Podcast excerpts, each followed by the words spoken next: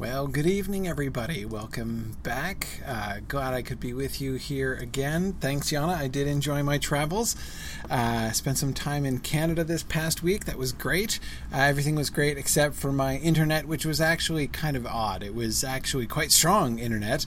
Um, I thought for a little while I was going to be able to do everything, but then I, I, found after using it a bit that it kept cutting out about every 45 minutes for like five minutes at a time, and I thought that would be pretty inconvenient for uh, uh, for class. So I figured it'd be just easier to postpone to Sunday, as we as I had said was the likeliest backup option. So.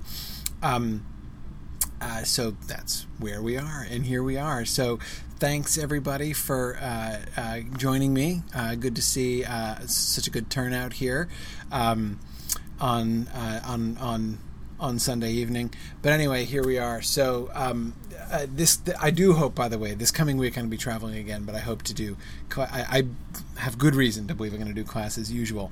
Um, We'll come back to that again at the end. So, all right, uh, before we get uh, going, just one quick announcement today, uh, and that is, uh, well, okay, yeah, one quick announcement, and that is just to reminder that the fall semester is closing in. Uh, it is August what 14th today uh, and the uh, semester the fall semester at signum begins two weeks from tomorrow so we're starting to get uh, we're starting to get closer to the time. We're starting to get closer to the beginning of the semester. Um, we have had uh, uh, we've had a record number of of new applications this term.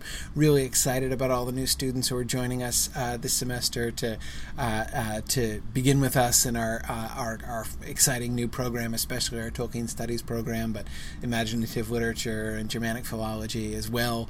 Um, so I hope that if you haven't gotten a chance, that you'll still take the chance to go through and look at our program, think about uh, you know, if you would want to take our classes, maybe join our certificate program, um, would be really exciting still to have you. Even though it's only two weeks, there still is uh, plenty of time uh, to get new applicants processed. So just wanted to make sure you, you knew that was still available, but we are getting narrower uh, in our time frame before we before we fire up here. So I uh, wanted to make sure to uh, to bring that to your attention and make sure that you're that you're thinking about that. Uh, one other thing that I would say before we begin um, because I had to postpone everything from this past week. This is my third class session today. Uh, I did Silmarillion Film Project uh, earlier this afternoon, and then my weekly Grifflit Lotro stream after that, uh, which means that tonight this is the fifth and sixth hours today in which I'm going to be broadcasting. Uh, I'm hoping that my voice will hold up fine. I'll probably get a bit hoarse before the end of class, uh, so I just uh, ask you guys to bear with me uh, as uh, I'll try to. Uh, I, I, hope my uh, my voice will, will hold out uh, the whole time. Um, but anyway, just so, just so that you don't think there's something terribly wrong with me if I start to sound kind of froggy before the end. All right.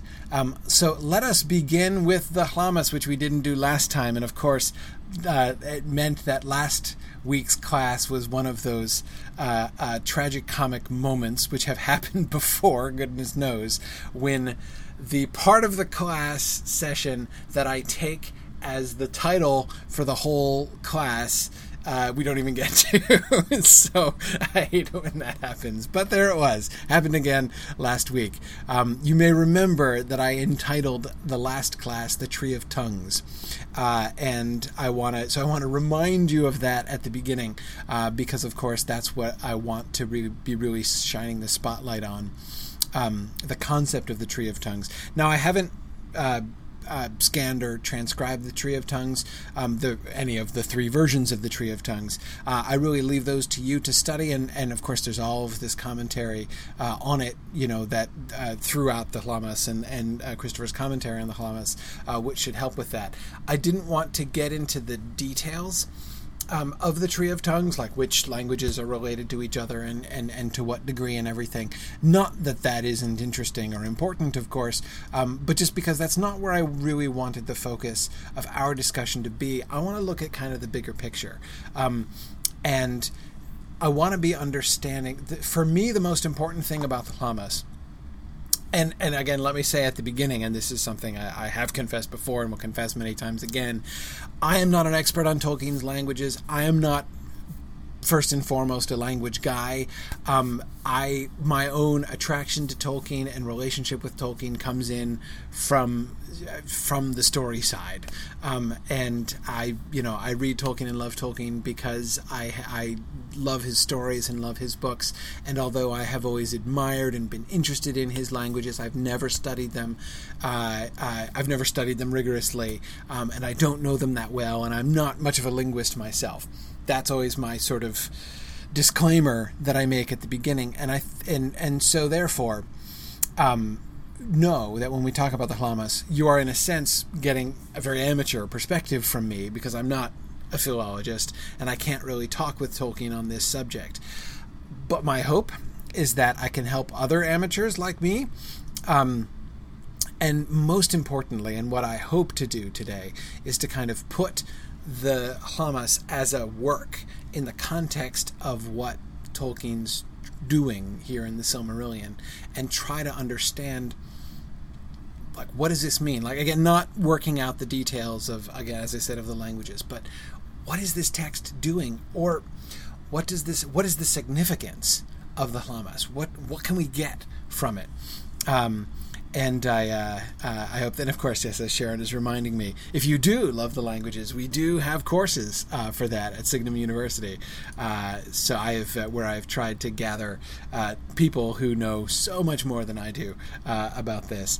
Um, so yeah, absolutely. There's lots of resources for people who do like this kind of thing, uh, even though it's not what I do. But anyway, so we're, we're going to look at the Lhammas and look at the significance of this, not just in the immediate context of this would-be published Silmarillion, right, that we've been looking at for, for several weeks now, but of, uh, um, but to be thinking about it in the, even the larger context of Tolkien's own imaginative process.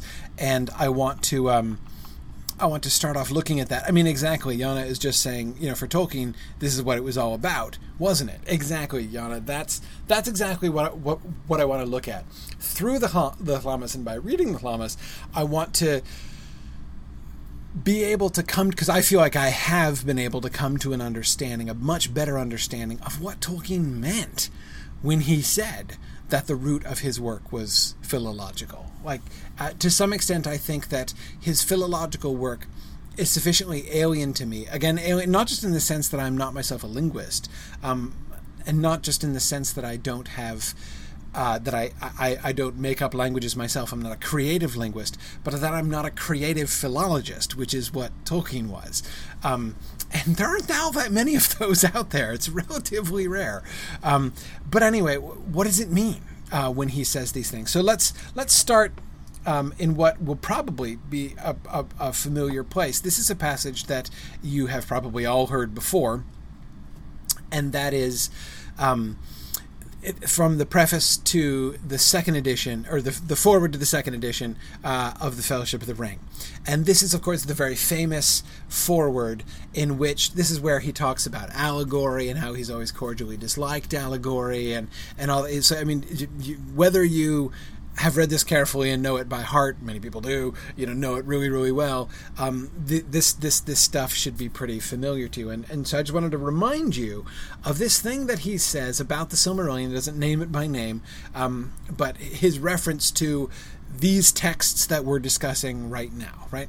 Uh, he says, this is, of course, he's talking about the, the Lord of the Rings. It was begun soon after The Hobbit was written and before its publication in 1937. But I did not go on with this sequel for I wish to, first to complete and set in order the mythology and legends of the elder days, which had been taking shape for some years. Okay, so in this book, The Lost Road, this is what we're reading, right? The work that he had, the fruit of his work of completing and setting in order the mythology and legends of the elder days, right? Okay. I desired to do this for my own satisfaction, and I had little hope that other people would be interested in this work, especially since it was primarily linguistic in inspiration and was begun in order to provide the necessary background of history for Elvish tongues. When those whose opinion, advice and opinion I sought corrected little hope to no hope, and then he goes on to explain how he returned to the sequel and, and, and, and talked about the development of the Lord of the Rings, right? So, a couple things that you'll notice here, right? One is he says he desired to do this for his own satisfaction and had little hope that other people would be interested in this work. That's might be true in a sense, but he's being a little bit shy here, right? That makes it sound like he never even sought publication. Of course, we know he did seek publication, right? So he had enough hope that other people would be interested in this work that he sent it off to the publisher, right? Um, who who rejected it very politely and kindly uh, and asked him if he couldn't please write a sequel to The Hobbit instead. So um, I, am not saying he's being totally disingenuous here, but he's he's definitely sort of putting a particular spin on that situation, right? Um, but to me, um, to me, the the most interesting thing is that last sentence, and what what to me is interesting about this is, well, I think back to the understanding of that I always had, you know, when in in, in earlier days reading this. Um, I had little hope that other people would be interested in this work, especially since it was primarily linguistic in inspiration and was begun in order to provide the necessary background of history for Elvish tongue. So, what does it mean when he says, what does he exactly mean when he says it was primarily linguistic in inspiration? Okay, that's that's and, and now again, let, let me let me let me uh, back up even one step further. Um, yeah, Marie points out that it was the publisher who was one of the people who was correcting Little Hope to No Hope. Absolutely, yeah. Uh, uh, really the primary voice in that conversation, Marie. Uh, absolutely. Um, so let me before I before I return to that question of what does primarily linguistic and inspiration actually mean, um, back up one step further and say, I always thought this was really harsh of Tolkien on himself. Really, um, that is the the or harsh on the people you know publishers and others who were saying uh, that there was little hope that anyone would enjoy this work, um, and that people corrected that little hope to no hope, because I'm thinking right when I'm when I, when I, always when I was reading this um, earlier on, um, I was thinking of the published Silmarillion, right? I mean, of course, right? Like the Silmarillion. This is what is what he's talking about, right? He's clearly when he talks about the mythology and legends of the Elder Days, it's the Silmarillion material that he's talking about, right? So in my head, I'm picturing the published Silmarillion, and like, okay, I mean, the Silmarillion's tough, right? Lots of people try to read it and fail it. I tried to read it and fail it. I tried to read it and failed at first, right? So that's quite, but like, no hope. Like, there's no hope uh, that anyone else is going to be interested in it, right? I mean, really? That seems a little harsh. Uh, and or and it seems even a little bit strange that he would think or even say that he thought that there was little hope that anyone would be interested in it, right? Uh, in the Silmarillion, in the published Silmarillion, right? Um, so that that was always something that I kind of even before we got to the primarily linguistic and inspiration part of it, that whole frame was a little bit tough for me to understand. Like, is he was he just being was he just kind of you know downplaying it? Or what? You know, how were how were we able to understand that? Um, but of course, the problem was I'm thinking of the 1977 published Silmarillion. It's not the 1977 published Silmarillion that he's talking about, right? Um, now, with our through our reading of the Lost Road here, we can know exactly what Tolkien was referring to. And looking at this set of works, the Annals, the Ainulindalë, the Lhammas, the Quenta Silmarillion and possibly the Ambar Kanta uh, from back in the shaping of Middle Earth. It's much easier to see what he means and why he would say he had little hope that other people would be interested. And it, it's much easier to agree about the no hope part, especially when thinking about the Lhammas, right? Um, it's it's it's it's much easier, um, much easier to think about that. Uh, to to understand where he was coming from, because I mean, like now again, I know there's some of you who are totally into his languages, and and for those of you who love the Elvish languages, the Lhammas is like incredibly rich and like the you know it's like the magic text, right? I, I, I get that, I totally understand that. Um, it's like the missing key of everything in some senses, right? I mean, it's awesome, totally understand, but I'm not talking to you. talking to everybody else, to all of you out there who are not totally into Tolkien's languages, um, you have to admit that the Lhammas is kind of tough sledding, right? I mean, it's uh, it's it's um, yes, as Nancy Fosberg says, I love the Lhammas, but I would not want to be responsible for selling the Lhammas.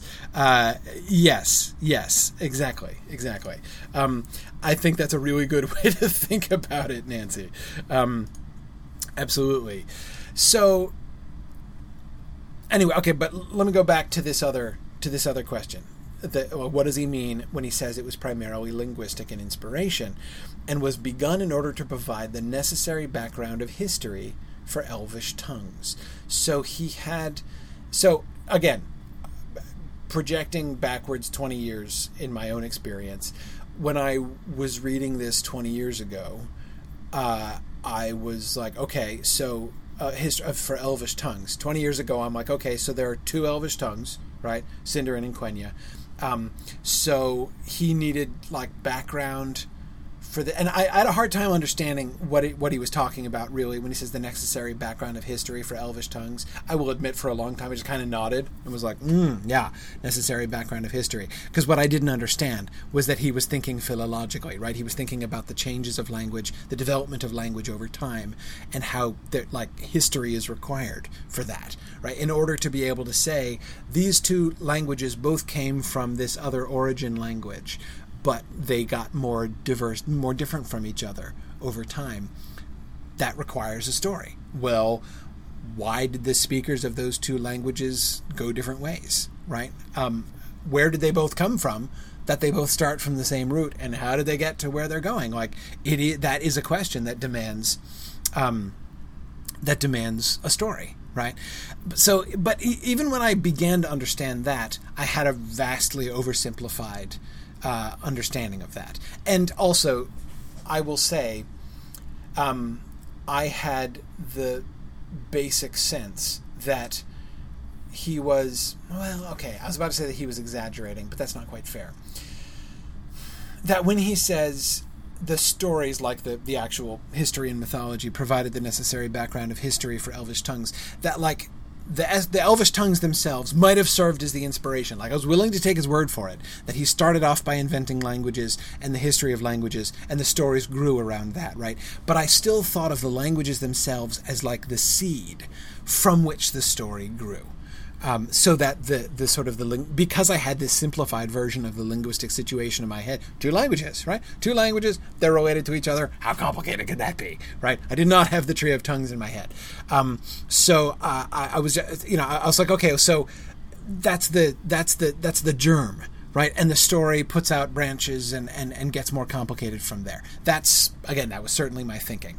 Um, the Lhammas reading and studying the Lhammas opens up in whole new worlds of understanding exactly what Tolkien means when he says that his stories, his mythology, the history and mythology of the Elder Days, was primarily linguistic in inspiration. And I hope that we'll be able to see, as we look a little bit more deeply at the Lhammas tonight, how exactly that works. Um, and I'll try to show you the difference between how I now look at this passage 20 years from, you know, compared to how I did 20 years ago. Um, but um, let's uh, um, let's start. Um, let's start with the some of the metatextual stuff. Notice the frame to begin with, right? And this is important, right? Okay, so so once again, we're in Lost Tales world, right? Um, here's the cover page of, of this section, the Lhammas. This is the account of tongues which Pengolodh of Gondolin wrote in later days in Tol Eressëa, using the work of Rumil the Sage of Tûn. This account Ælfwine saw when he came into the West. At the head of the page is written 3 Silmarillion right? So again, it's it's very clear. This is one of the sections of the Silmarillion. So first of all, it's very clear as we've seen the Silmarillion was a multi-partite work, right? It was going to have these different sections, the annals. So the Lhammas is one of the sections of the Silmarillion, um, and it's being put within the same frame, right? So we've got we've got the the, the, the work of those two Elvish scholars, right? Pengolodh of Gondolin and Rumil, who's sometimes called Pengolodh uh, with the uh, with the ed there, and sometimes uh, Pengolod with a D. Um, Pengolodh of Gondolin and Rumil of Tûn, right? The the the the Bel- the Beleriandic scholar and the Valinorian scholar, um, whom we first met in discussing the annals here uh, in the Lost Road.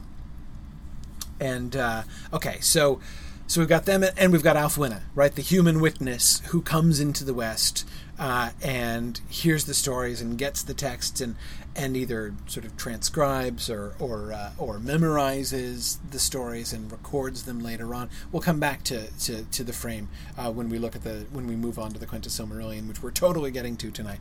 Um, but uh, but anyway, um, so we have this operating within the same frame. So it's certainly not that in the Lhammas we have Tolkien indulging in just sort of a personal revelation, right? This is not just him saying, "Okay, here's my thoughts about how these languages work."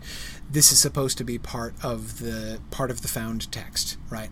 Um, the Elvish scholars themselves have unra- have been working there. You know, we have these industrious Elvish philologists who have been unraveling the interrelationship among all of the different languages. Okay. Um, so, uh, okay, okay. Um,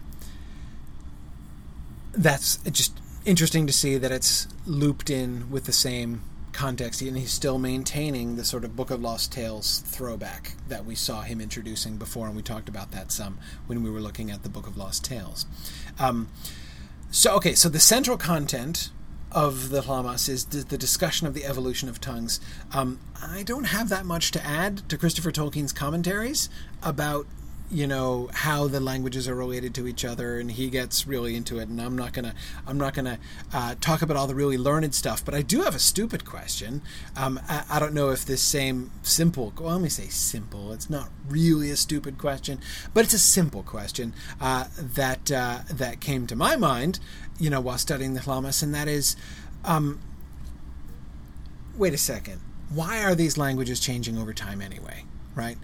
I mean, like, I totally get how human languages change over time, right? One generation to another, and the different sort of culture, the cultural circumstances change over time, and as, as, one generation succeeds another, you know, the language changes and drifts, and that makes all kinds of sense, right? Why not? Totally understand that. But among immortals, why should that happen?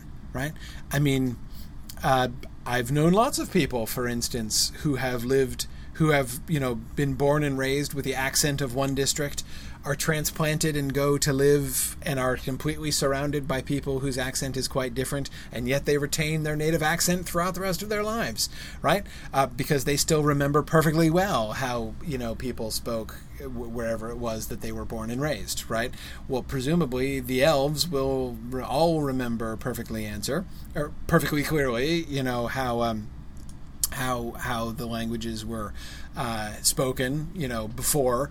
Um, so even the you know even talking about shifts that are happening over thousands of years what's that to the immortals right so this seems to be a, a, fairly obvious question right to kind of to kind of start out with let's let's make sure you know professor tolkien we're understanding why is it that we're talking about language shifts at all especially these kinds of complex and comparatively rapid and comparatively um, uh, pronounced shifts in these languages um, among you know when we're talking about a single speaker you know like not just like a group of people. Again, not not a not a not a revolving population, but like you're supposed to, you're you're you're expecting me to believe that somebody like Thingol, right, who spoke the same language with his brother Olwe, you know, and a, and a, at least a very similar language to his close friend Finwë, right?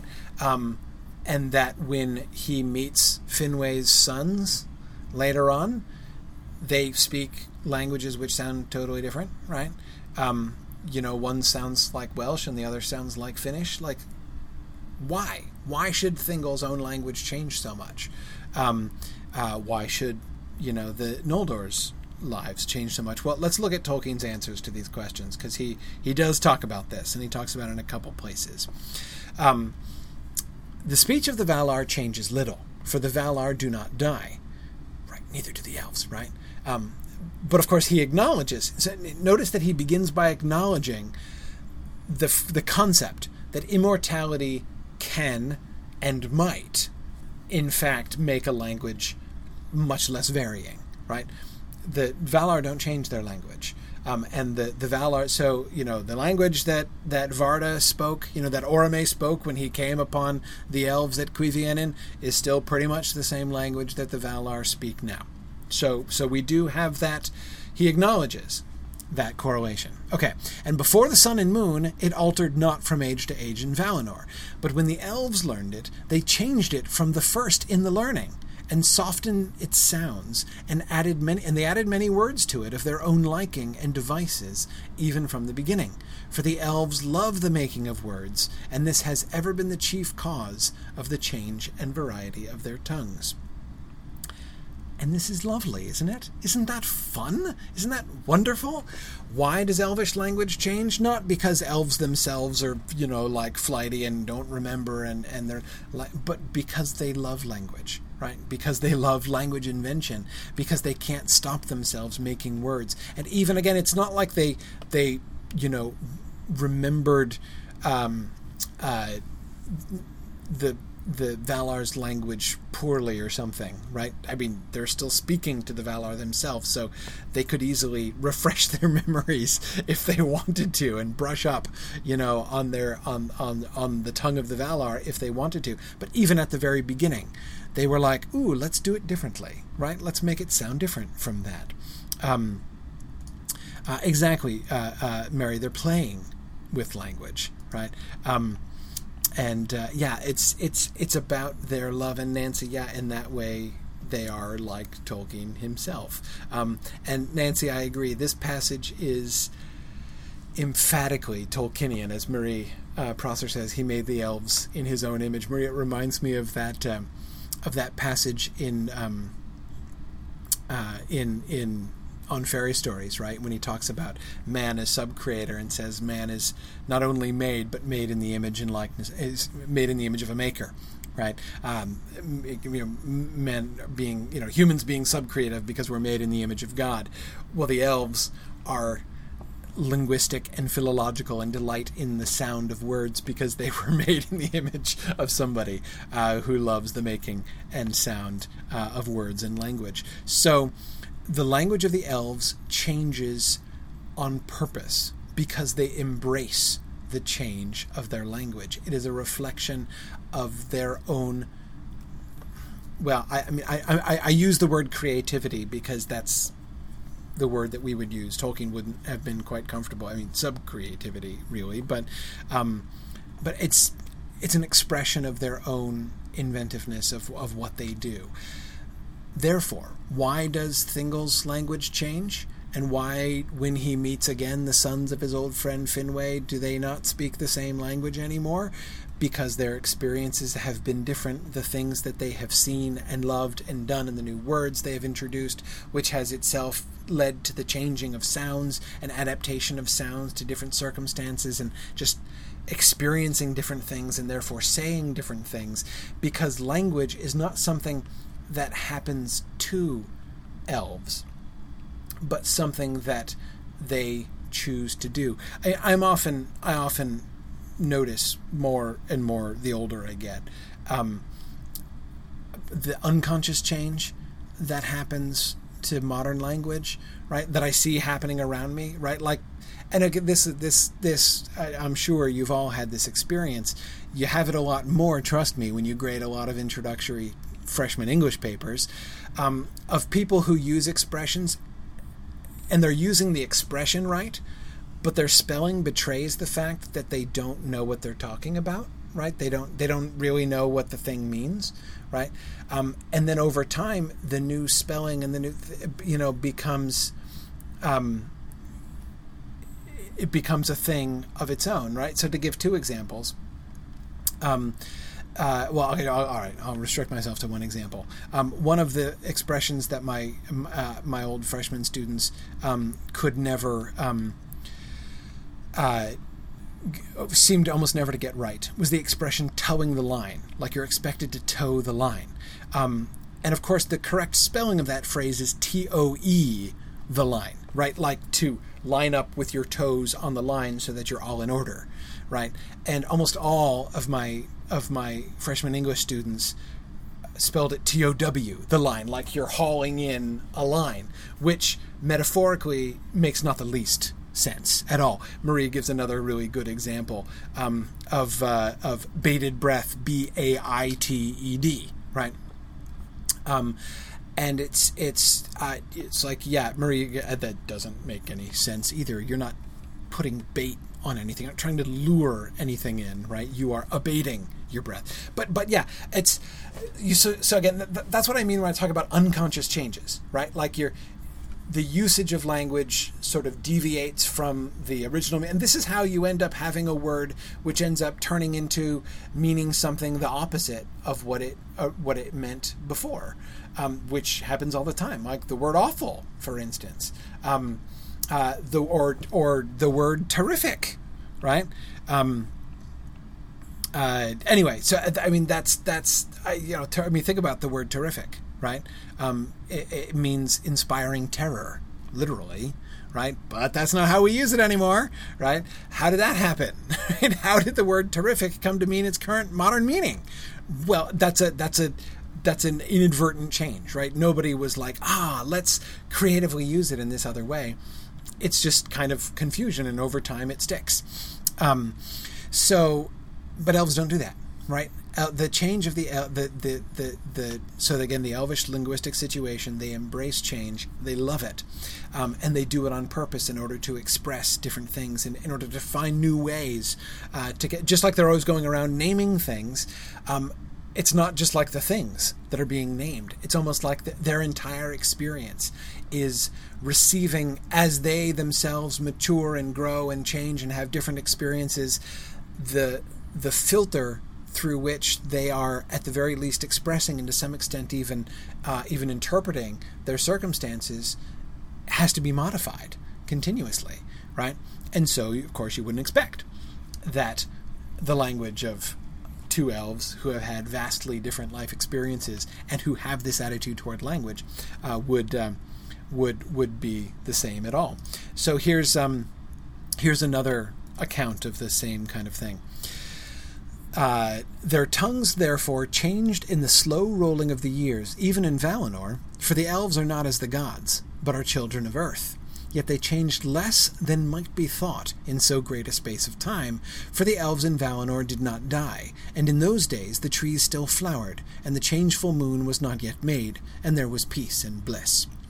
Nonetheless, the elves much altered the tongue of the Valar, and each of their kindreds after their own fashion. The most beautiful and the least changeful of these speeches was that of the Lindar, and especially the tongue of the house and folk of Ingwe. Okay, so um, so that their tongues change in the slow rolling of the years. Um, so notice the, the, emphasis there. On the one hand, the elves are not the gods, right? They're children of the earth, which means they themselves are changeful. So again, they embrace the change of language, but here what he's what I hear him emphasizing anyway is how they themselves change. Right? The Valar themselves change little over time. Their language changes little because they change little. Right? The elves themselves change a lot because they are children of the earth. Right? And lest we think that the changes in their language happened sort of surprisingly quickly, he sort of says, well, like compared to human languages, they changed quite slowly, right? Um, I mean, the elves are over in Valinor for a long time. Remember the annals, right? The elves are there in Valinor for thousands of years. Think about how much, you know, think about the change from, you know, from from Latin to the Romance languages that happened in a thousand years, right? Think about the difference between modern English and English, you know, the Anglo-Saxon English of a thousand years ago. Um, you know, the the the Elvish languages had much, much more time than that, and yet, uh, you know, they, they, they, they changed. Exactly, Marie. English has changed a lot since 8800. Um, so, so he is saying, compared to human languages, they change really slowly, but, um, but they do, they do still change because the elves themselves are changing. So, so remember, this is in the Undying Land. He's talking about it. He's talking about the elves of Valinor, right? Um, in the Undying Land, the Undying Land is not a land of stasis. The elves remain children of Earth, even when they're living in Valinor and among the gods, right? Among the Valar themselves. Even though, and this uh, this fact, which is again uh, a kind of thing um, we've come across this again. If you've been studying the rest of the history of Middle Earth series with us, we've come across this several times before. This question of of the the, the new the the change in the atmosphere and how change accelerates after the the moon and sun arise, um, and I mean, I don't know about you, but when I read those things, I'm always, I was never quite sure how metaphorically to take that, right? You know, like, okay, does he mean that at that point the world kind of begin, like, the pace of events accelerate, right? So things, I mean, just as we saw, like the Annals of Valinor and their long, long years compared to the, the quick pace, even of the, the, the extended, revised, longer, 200 years longer uh, uh, selection of the Annals of Valinor, of the, the Annals of Beleriand, right? That stuff happens more quickly. Um, events really get rolling when the sun and moon rises, and so therefore it seems really breathless. You know, so when the Valar, when even the Valar perhaps look back on time since the rising of the sun and moon, they're like, "Wow, boy, that that seemed to pass in a snap, right? Compared to the long lingering days of the trees." But he clearly means more than that right? He doesn't just mean that it seems like time passes quickly or that events come to pass more frequently. He means there is some actual influence to increase the pace of change. The elves themselves change more, their languages change more quickly after the sun and moon rise than they did before. What is precisely the mechanism of that? What kind of power or influence do the sun and moon have, or in what ways has Iluvatar brought about a change to sort of the nature of the cosmos. You know, it's not, he doesn't spell out the mechanism exactly, but he does seem to suggest, and the Lhammas, I think, makes it clearer than most of the other references we've gotten like this, that he really means it quite literally. Um, that change happens more, and things actually move uh, move quicker and change and age and die faster after the rise of the sun and the moon than they did beforehand. Um, and uh, of course the least changeful um, of course the most beautiful and the least changeful of the speeches of the elves was that of the lindar who are going to be called the Vanyar later on, right? The uh, the folk of Ingwe. Why should it make sense that it's the most beautiful and least changeful of the speeches? Well, of course it makes sense, right? Because uh, Manwë is the poetry guy, right? So he's the one who specializes in beautiful speech, and they hang out with him a lot, right? So beautiful speech, right, would make sense that their language itself, not just the poetry that they make with with their language, but that their language it- itself should be the most beautiful, and it makes sense that it would be the least changeful because they are the ones who are sort of most in tune with the Valar, and it would make sense that you would expect the Lindar who will become the Vanyar later on, um, to be sort of keeping their speech closer, to be altering it less from uh, the speech of the Valar than uh, the rest of them did. So okay, you know that sort of makes sense, and this is of course part of this. He's, he moves on from here to talk about the story of how Quenya began and how this this language became the sort of Elf Latin, right? That we get uh, uh, that we get referred to. Um, and Meere Good, yes, they also have least interaction with the other peoples. That also would make sense as to why it would also be uh, another reason why it would be least changeful because it had this a smaller number of influences. Um, okay, let's um, let's go back to my question from before. The histories and myth- you know the, the, the, mythology and histories of the and you know and legends of the elder days were primarily linguistic in inspiration, right? Is he exaggerating there? What exactly does that mean? How far down does that go? Again, is it just the language, the languages, and the concept of the language shift serving as the seed for the larger stories, and then they grow and get more complicated, or how far down um, can we really go with that? Well, let me look at uh, uh, a very specific example here.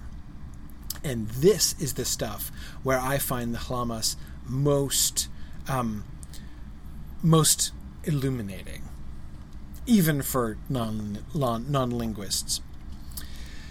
It is elsewhere told how Sindo, brother of Elwë, who I think, you know, people talk a lot about Turin's names and how many names that Turin has, but when you look historically, uh, you know, when you start with reading with the Book of Lost Tales and go through, I think Thingol wins for largest number of names uh, and variants of spellings and everything. Tinwellan, Tinwë, Linto. Uh, uh, anyway, yeah, Tin, Tinwelint is kind of cool, Nancy. I agree. But anyway, so now he's Sindo. Okay, how Sindo, brother of Elwë, lord of the Teleri, strayed from his kindred and was enchanted in Beleriand by Melian and came never to Valinor and he was after called Thingol, and was king in Beleriand of the many Teleri who would not sail with Ulmo for Valinor, but remained on the Falassë, and of others that went not because they tarried searching for Thingol in the woods.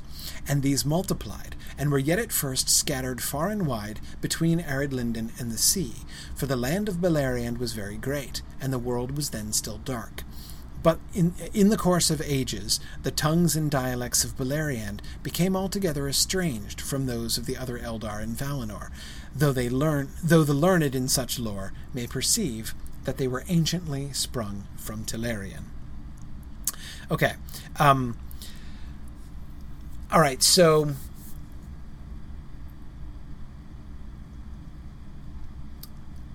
I point to this as an example because I again thinking back of that question, right?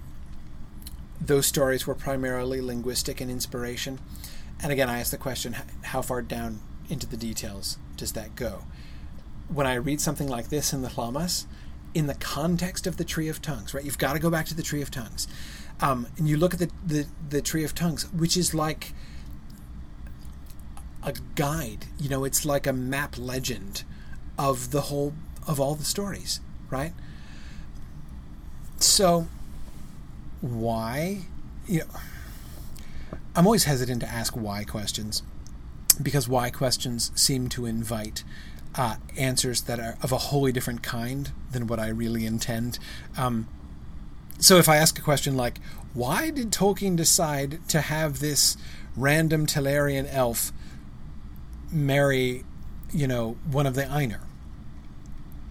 Um, which is unique, you know, in his stories. Why, why does he make that happen at all?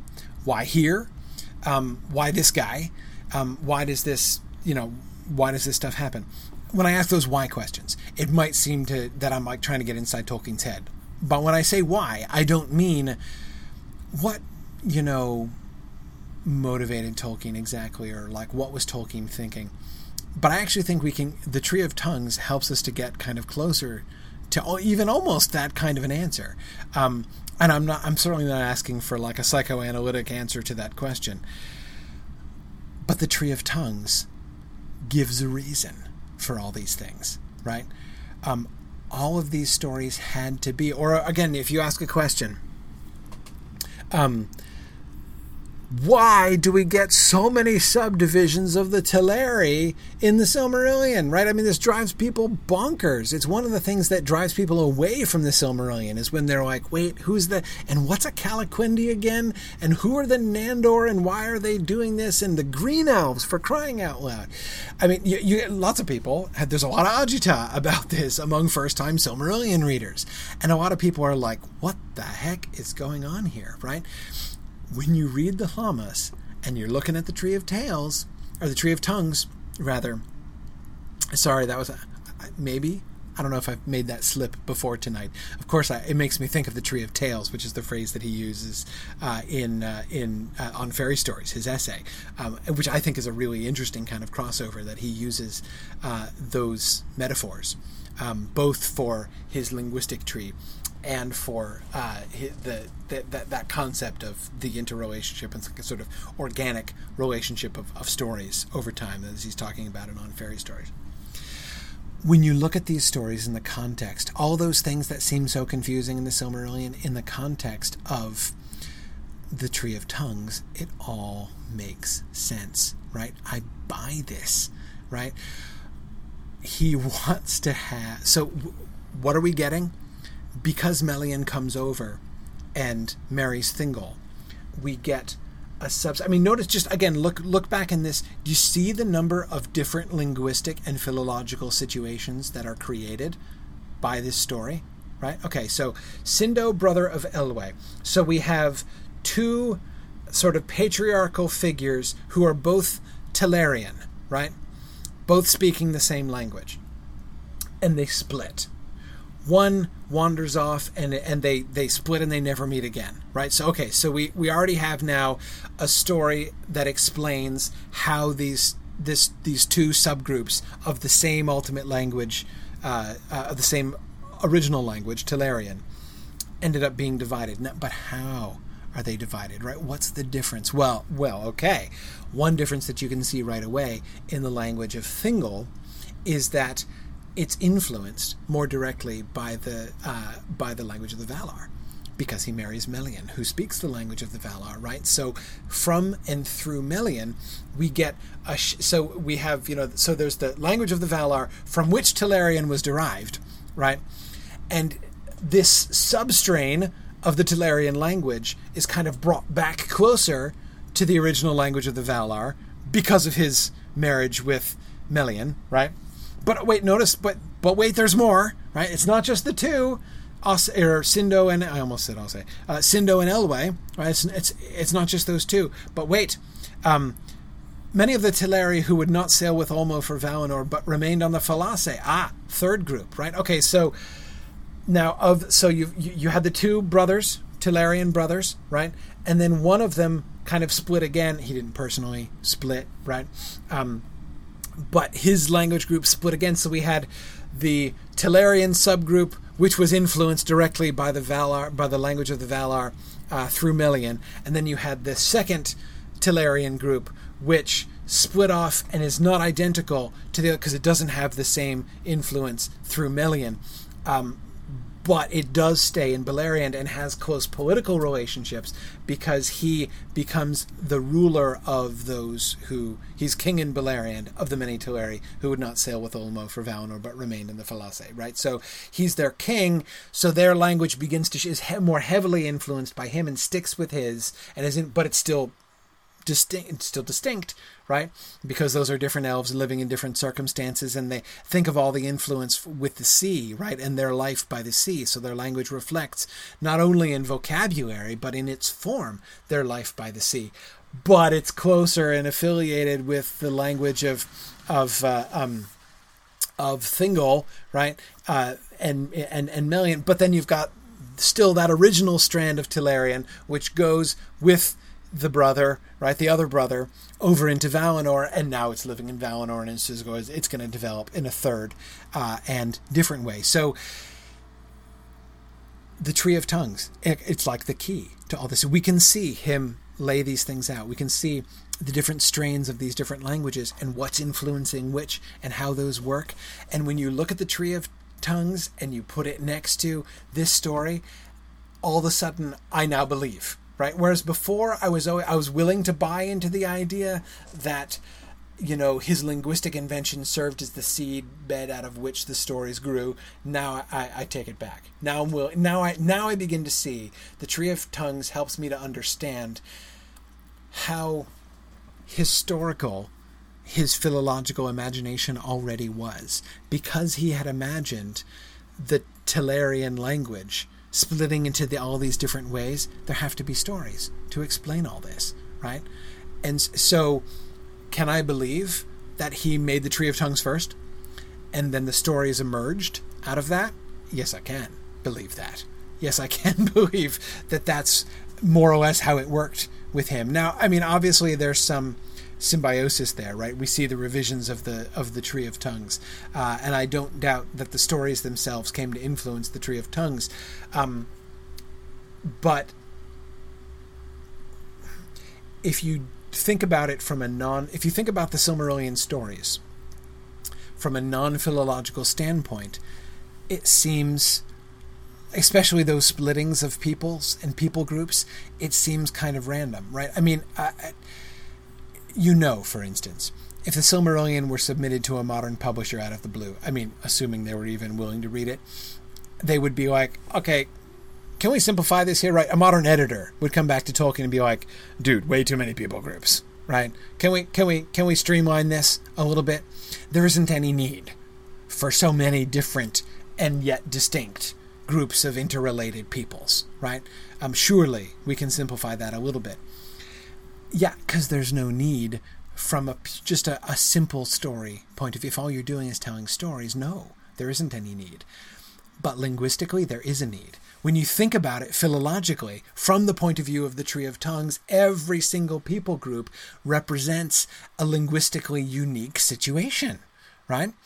And uh, you see him, you see him bringing up uh, all of these different philological situations, right? I'll give some more in, some more instances in a minute, but first let's just pause to sort of appreciate the bigger situation, right? I believe that the Tree of Tongues in the Lhammas represents what really is the heart of the Silmarillion. Um, because again, it's not just about, with Tolkien, not with the elves, but with Tolkien, it's not just about language invention to Tolkien didn't just mean making up languages. It meant. It's so much more than that. You know, that Tolkien is fascinated not just by the internal workings of language itself, um, but their descents and influences and changes and interrelationships and how you can get from one original language and from that original language end up with this wildly complex ecosystem of languages right? Um, that's what language invention meant to tolkien um, and you know all these different you know thinking of and he's fascinating fascinated both in the branches and in the roots right of this development. And in the Lhammas we can see him playing with this stuff. Um, and again I think it's it's almost like it's almost like a a, a sort of a a test case. Well not a test case. This is, this is a dumb way to put it. Um, when studying like real world philology, right? There are all these different kinds of languages that are in different kinds of relationships to each other, right? Different ways in which you get, you know, two languages which are closely related to each other, um, but have gone in you know, have ended up going in very different directions, so they're they're, they're rather unlike each other now. Um, or you'll get two languages which seem totally unrelated, but if you go back far enough, you can see where they came from. So all of the different, it's it's almost like the Tree of Tongues is like Tolkien seems to be, as if it's Tolkien experimenting with like almost every possible philological situation or scenario um, and the way that he kind of explore because he loves thinking about it right? Start with an original language and then see like well but what if this happened? Oh, and what if this happened right? Let's do um, let's do them you know changing because they were removed geographically. And how would that work out philologically? That'll be fun to play with right? So again remember this is all from an invention standpoint right? So hey won't it be fun to do two languages uh, you know to, to, to show how these two languages would have developed when they were geographically separated? But then but that's not enough, right? What about all this other richness of possibility? Again, the ones that are separated by by geography, but not that much geography, and there's a political affiliation, so it's going to be different, but not that different. How would that look, right? And oh, and what and what this one over here that's influenced by this other thing, right? And so in the Lhammas, we end up with. Uh, uh, this fascinating set of scenarios which sound like you know just like fun philological scenarios and which themselves now suddenly justify what seemed like an entirely unwarranted story complication. My number one example of what seems like a completely unwarranted complication in the story is the Green Elves. Now, I don't know about you, but the more carefully I study these texts here, the Lhammas and uh, the Annals and stuff, the more I've come to hate the Green Elves. so I'm like, wait, who are they again? And each, you know how many times he's changed his mind about the wait, they're the Danites and the the Dan, and then wait, no, they're they're they're they're they're Noldor. No, wait, they're Teleri. They're they're they're Teleri. They're what? And again, when you just read it, um, uh, when you just read it in uh, in the Silmarillion, it's it's one of those things which seems like again if i were a modern editor i'd be circling that bit. Like okay man like so we have this set of green elves. You know, the, the, the, green elves are this set of Teleri who, who separated from them originally with, with Lenwë, but then later on some of them came over anyhow. Why do we need them? Why couldn't they just come over in the first place, right? Like, what's what's the point of the green elves? And I'm not saying they don't oper- they don't occupy a unique place in the story. Of course, they do occupy a unique place in the story. But when you read the Lhammas, the uniqueness of their position and the utility of their of their existence is much much more clear right? Okay. About the year of the valar 2700 and nearly 300 years of the valar ere the return of the gnomes while the world was still dark the green elves that were called in their own tongue danas written over heavily and struck out danyar Quenya Nanyar, thank you very much, the followers of Dan, came also into eastern Beleriand, okay, fine, and dwelt in that region which is called Osiriand, the land of the seven rivers, beneath the western slopes of Eredlindon. Okay, this folk was in the beginning of the Noldorin race, but is not counted among the Eldar, nor yet among the Lembi, for they followed Orome at first, yet forsook the host of Finwë, ere the great march had gone very far, and turned southwards. But finding the lands dark and barren, for in the eldest days the south was never visited by any of the Valar, and its sky was scanty in stars, this folk turned again north. Their first leader was Dan, whose son was Denethor, and Denethor led many of them at last over the Blue Mountains in the days of Thingol. For though they had turned back, the green elves had yet heard the call to the west, and were still drawn thither at times in unquiet and restlessness, and for this reason they are not among the Lembi, nor was their tongue like the tongues of the Lembi, but was of its own kind, different from the tongues of Valinor and of Doriath and of the Lembi amended to, different from the tongues of Valinor and of the Lembi, but most like that of Doriath, though not the same. And again, it, this is like one of the, uh, um, like the, the, that last sentence, including the square brackets, is one of the things which like kind of makes. Let me just say, I can understand anybody who kind of. Uh, um, who kind of felt like beating their head against a door jamb at that point, right? Um, but again, back up. Don't think about it from a I must memorize all of the plot details and keep the family tree clear in my head point of view, right? In other words, don't try to think of it as first and foremost a story that you have to understand as story. Think of it instead as a linguistic situation, right? And that's where this clarification at the end makes it so much clearer, right? What do we have here? Well, this he's the, the green elves are totally necessary right? Because they're a different linguistic experiment from anybody else. They're Noldor, right? So, okay, so their language comes from the language of the Noldor, but they're displaced from the Noldor. And notice they're displaced by a, significant amount of time and space, not only because they were hanging out in Beleriand, but because they went into the south, which means they're separated geographically from the rest of the Noldor. So we've got these two branches of Noldorin speech, but it's also going to be moving in a different direction than the speech of the Elves of Beleriand moved from there. So the shift between the language of the Noldor and the language of the Green Elves is not even going to be parallel to the shift between, say, the elves of the of the of the Falas and the other uh, the other Teleri, right? Because the the green elves went in a totally different direction and had totally different experiences and were separated by totally different geography uh, from from the Noldor. So okay, so we've got that situation already. So we, we, we didn't have this sort of breach within the Noldor, right? We have lots of breaches within the we have lots of different subcategories of the Teleri, but now we bring them back up right? Um, and so their language is unique, right? It's it's it's not like the tongues of the Lembi, not like the tongues of the which would later be called the Avari, pretty much. Um, it's a language that is of its own kind. That's the key right there. That's the key. That's the justification. That that this phrase. This is this is the this is the excuse for the green elves, right? This is the response to the modern editor who would want to cut them, right? Um, the language of the Green Elves was of its own kind. Yes, of course, because their situation is philologically unique, right? It's totally new. So they're, they come from Noldorin, and yet they return to Beleriand, and so they're going to be influenced, heavily influenced by the Sindar of Doriath, right? So the deviated Telerian language of the of the uh, of the Sindar is going to have a heavy influence on them, especially since they're not only kind of under the kingship of Thingol, but then we're going to get the connections with Beren and Luthien later on, right? As they're going to be called the people of Luthien.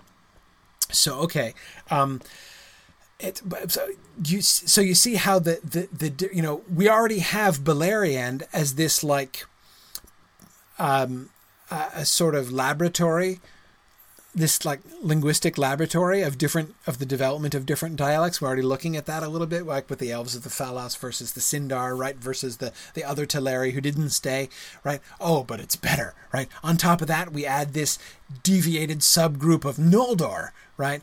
Whose language goes in a totally different direction from everybody else's. And then, but then, but doesn't stay there, right? Wait, it's even better. Then they come back and now they enter and then they become influenced by these other languages. And what would their language be then? If you love language invention and you love philology, what a fun party game this is, right? I mean, this is this is like this is like if Tolkien knew anybody else exactly like himself. This is totally what they would have done at parties, right? Um, let's invent this sort of scenario and say, or, or, but again, it probably doesn't go that way. It goes the other way around, right? He's playing with Noldorin and sort of shifting it around in these ways, and he's saying, wait, but wait a second, why would this sub thread of Noldorin be and influenced by the two, you know, if I, and and brought into relationship with this other branch of this other language?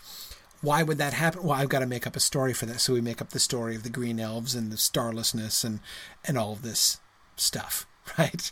yeah, Nick says they're the green elves are a kind of control group. Yeah, they are kind of like that. Um, uh, yeah, yeah, um, yeah. Um, uh, Nancy is saying it would be it's it's weird that they're most like the language of Doriath though since they're Noldor. Well, except it's very heavily influenced by Telerian, right? So it it comes almost to conform to the Telerian, but it's not the same, right?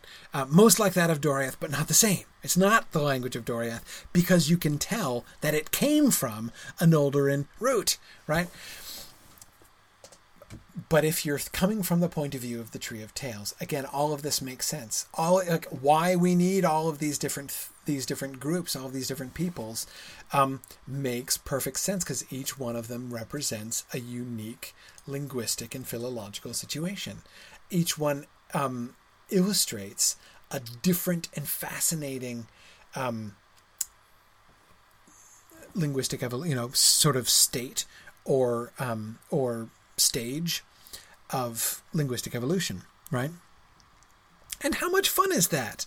Um, uh, yeah. So anyway, uh, and again, so again, looking at this stuff in the Lhammas more carefully. Now, again, I buy it. I totally buy it.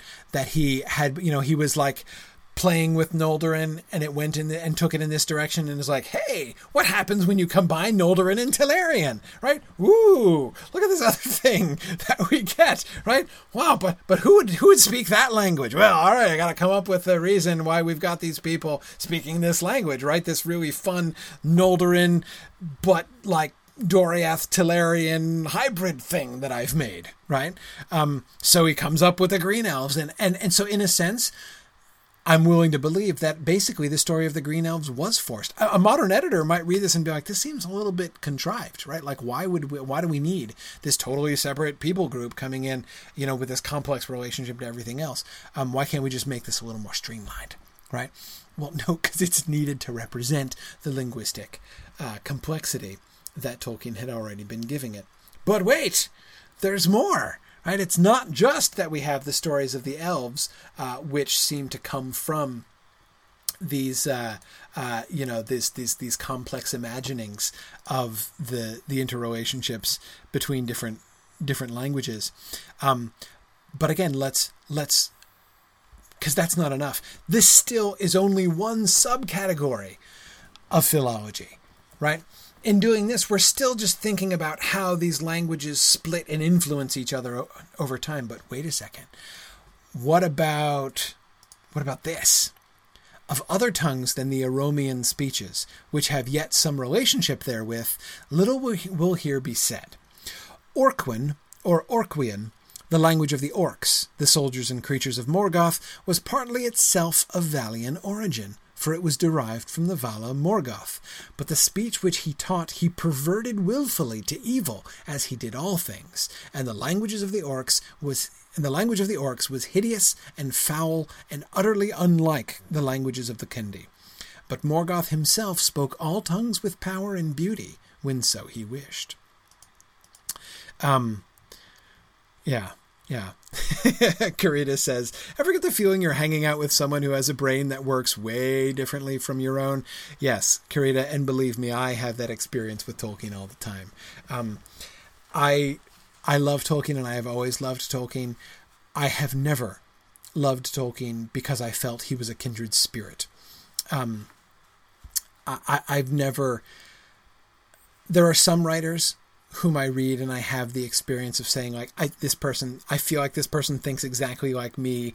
Um, I I just I take to this, you know, uh, it just it feels completely organic. Like this person gets me right, and I I for me that author is C.S. Lewis. I like I C.S. Lewis's prose um, clicks with my mind just seamlessly and incredibly easily.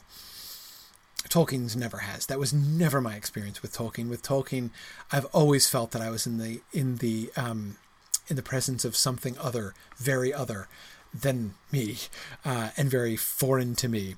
Um, but um, of course, it's one of the reasons I've always loved it. Um, uh, different but awesome. Um, and uh, yes, Arthur, this predates the concept of the Black Speech, which was explicitly invented by Sauron. Yes, yes, it does. Um, uh, okay, so anyway, so you see what we get here, right? A language which is on the same tree as the Elvish languages, but different from the root, way back in the root um, not derived from any of the Elvish languages, but derived directly from Valian, right? Um, so just as the elves, uh, the, the the you know the the the Aboriginal Elfish language was derived from from Valian, the language of the Valar, so Orcish also was. So ultimately, they come from the same root. But let's imagine. So so so again, here we we see the imagination you know the invention of a philologist, right? Let's imagine a root which is totally separate, right? Which again, not not a root rather that's totally separate, but a, a, a stem that is whose development is completely unique and uninfluenced by the Elvish languages and and takes a different course. Well, we'd need a we we we need a, a reason for that, right? We'd need a um, we'd need an excuse for that we need a story to explain how this other language because that's a that that's a thing right? To have this this language that's separated way out at the very beginning right? Well why would it right? And why would it be so different um, even though it had a similar root? Well it's orc language deliberately perverted into evil by morgoth. So we have so notice like the amount of fun that this opens up right? Uh, for our uh, you know, for for for the amount of fun that a self-indulgent philologist can have here, right? A, what is an evil language like, right? How do you make a language evil? Well, we can play with that, right? But but but but wait, you can't just make up a random evil language, right? It still has to be linked in its philological origin to the same language as the elves, but not influenced by them, right? And not derived from those languages, but from their from their from their root language, right? Awesome. Awesome, right? Great fun. Notice, by the way, and we'll come back to this, I hope, um, either later tonight or next time. Um, the question of where do orcs come from? It couldn't be clearer. The idea of orcs being derived from elves is alien to the original conception of the Silmarillion. We've seen this in the stories, but uh, this proves it, right? You can tell orcs obviously don't come from orcs are obviously not elves because if they were their language would be derived from the elvish languages right it would be the elvish languages corrupted and perverted not the Valian language perverted directly right okay but wait there's more. Because again, we don't want to just imagine this. We also, right, would need to imagine a totally independent language, a language which doesn't even come from the same stem at all, right? Ta-da!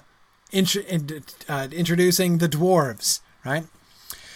Of the language of the dwarves, little is known to us, save that its origin is as dark as is the origin of the dwarvish race itself, and their tongues are not akin to other tongues, but wholly alien, and they are harsh and intricate, and few have essayed to learn them. And then he, he gives the story which we looked at before, the, the this first version of the Aule making the dwarves story.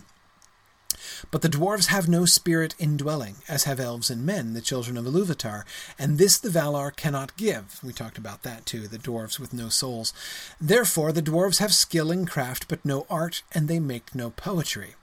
Aule devised a speech for them afresh, for his delight is in invention, and it has therefore no kinship with others, and they have made this harsh in use. Okay? All right, so um yeah, um, uh, Arthur points out that uh, a chat room observation here uh, that Tolkien spends a lot of time and energy on orc language, but doesn't think or talk about orc reproductive biology or theology or anything like that. We get we get n- nothing else. I was I was talking about this question. Um, I was talking about this question earlier today uh, during my Griffith stream in response to an email that I got about you know what would seem to be like world building gaps in Tolkien's world, right? Like these big questions that you know a good thorough world builder should answer, but which Tolkien doesn't seem to think about things like economy and agriculture and reproduction and things like that, and he just doesn't talk about them that much. Um, uh, of course, one of this is that they're obviously interested in the wrong questions, right? Um, he's thought very thoroughly through the linguistic situation, and that's obviously what matters, right? But that's what he was interested. He's not interested in in economics, right? Um, he's not very interested in agriculture, and he doesn't spend much time on those things. Um, but uh, anyway, okay, so the dwarves. What do we see about? What do we? What does this show us about dwarves? How? What, they ha- so again we can see the game that a philologist is playing, right? Okay, ooh, let me think about a language. First, let's devise this this again another unique philological scenario, right? Okay, a language which is totally unconnected to all the rest of the languages. But wait, how would that happen? Right? How would you have this one people group who just had this randomly different ah, well okay, I gotta have a story. So the whole story of Aule devising the dwarves makes sense, right? But but but wait a second. What about that soullessness thing, right? Because I mean that seems a little. We talked about that last, not last time, but we talked about that when we were talking about the, uh, not the Ainulindalë. We were talking about the annals, right? And how, in particular, I was talking about how difficult it is to imagine that a Tolkien who has already written The Hobbit, right? Who has already written, a, who's reading proofs and reading correcting proofs, publishers' proofs of The Hobbit, um, is cheerfully writing stories about how dwarves have no souls. Right? It just it seems impossible to, and, I, and at the time I was emphasizing how this seems to me to really confirm the kind of firewall, imaginative firewall that's still up in Tolkien's mind between The Hobbit and the Silmarillion stuff. Um, but I think this also helps us to understand that a little bit more right? Why did he move in that direction here in the late 30s after he'd written The Hobbit to this concept of the soullessness of the dwarves? Well, of course, because it's a necessary part of the story in order to explain their life. Because this is perfect, right?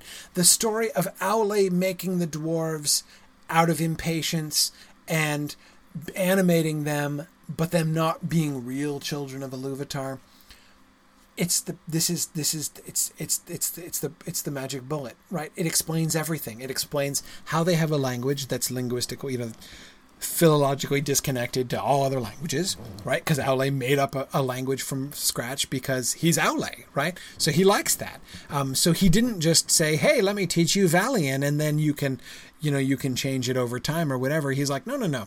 I'm going to make up a language for you because i love making things up. So um, so he makes up a language for them that's totally unrelated to every other language. but they make no poetry, the dwarves, right? Which means they don't make their language beautiful because they have no souls, right? Um, so the dwarf language that he makes, it's harsh and unlovely, right? It has no kinship with others because Aule made it up. It is harsh in use because the dwarves were using it and they don't have souls and they make no poetry, right? Um, therefore, it was never a language of. There's a kind of vitality that the dwarvish language doesn't have, and that's why it turned out the way that it did, right? But again, from the Lhammas, it seems pretty clear that the explanation goes the other direction, right? We have Dwarvish. Why does it sound like this? Why is it so harsh? Why would it be so harsh? It would be so harsh because the people who speak it, it, it, it is really harsh and it's unrelated for the same reason because it was invented for them. They don't have souls. So, so in fact, I, it seems to me that it's the, um, it's the, um, the the development of like the linguistic situation of the dwarves' language in the Lhammas that is influencing what we were reading in the annals. Why now all of a sudden dwarves don't have souls? That was never a thing before. Dwarves were evil before. I mean, they were children of Morgoth originally in the Book of Lost Tales. They were just monsters, you know, like dragons and dwarves and giants and other things. Um, but um, you know, and Balrogs. So they're not evil anymore but now they're soulless where they didn't used to be soulless? Well, again, because it explains the linguistic situation. So, okay, cool, fine. Um, now, uh, uh, yeah, yeah, Nancy, he does change his mind about this. Um, Nancy's wondering, does he go back and make changes to the language to reflect this? I would have to imagine he did. Um, but, um, yeah, yeah. Um, Brian Dimmick is asking very sensibly. He said that very the you know Pengolod of Gondolin here has said that uh, very few outsiders have ever learned it. So how would the elves know if the dwarves make no poetry? A question to be asked, Brian. Don't know, right? And we have to just sort of ex- accept Pengolod's authority on that. Um, and we're given no instances, right? Um, uh, uh, I mean, we're, we're, we're, given no examples of dwarvish language here. Um, so you know, we don't really know. We, we there's there's a lot that we can't really sort of judge for ourselves here. But uh, um, yeah, Kevin was pointing out here that uh, it still is a biased elvish text, which is kind of throwing the dwarves under the bus. Um, yes, but but again, in saying those things, I think you guys are thinking backwards. I mean, it's not that it's not a valid way to think about it, but that's not how how this game works, right? um, you're thinking of story first and language second. The Lhammas is thinking about language first and story second, right? We want a language which is different from everything else and which is soulless and without poetry. Because wouldn't that be interesting? I mean, that'd be cool, right? Uh, you know, this this language which is because notice we, he he's not he, he gives no like branches of different dwarvish dialects, right? um, that presumably there are, right? Or down the road, he would say that there were, but that's we're not given any sense of that here. Um, the dwarves are uniform because they're soulless, right? So we've got this uniform but unique and different but very harsh language. It would be explained this way. So if you guys want to explain away that explanation by bias from the elves' point of view, you're going back a step in the story, not in the languages right? And if you're doing that, so basically, if by saying, well, this is a biased elfish account, what you're implying is that, well, maybe the dwarves' language wasn't all that harsh, and maybe it was more poetic, and maybe, well, okay. But in doing that, you're changing the philological situation. And it might be a little bit less fun, maybe, than the philological situation that he was laying out, right? Now, again, this is going to change by the time we get to the end of the Lord of the Rings, the concept of the dwarves is obviously going to be different, and the concept of the dwarves' language is going to be different. So, soulless dwarves are not going to survive very long in Tolkien's uh, in Tolkien's world, right? In Tolkien's in Tolkien's subcreation here, um, but uh, um, but anyway, uh, it's yeah. I know, Nancy. I don't. I don't mean to. Perhaps I'm oversimplifying. I don't mean to suggest that. Um, harsh sounding language equals no poetry. Like that the two things are are two different ways of expressing the same fact. Um, I don't mean that, um, but rather both things, the harshness of the language and the lack of poetry in the language, are both explained um, by the same.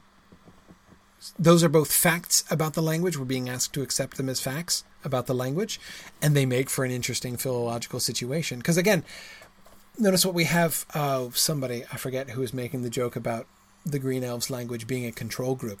The Dwarves language is the real control group, right? Um, Nick, was that you? I think.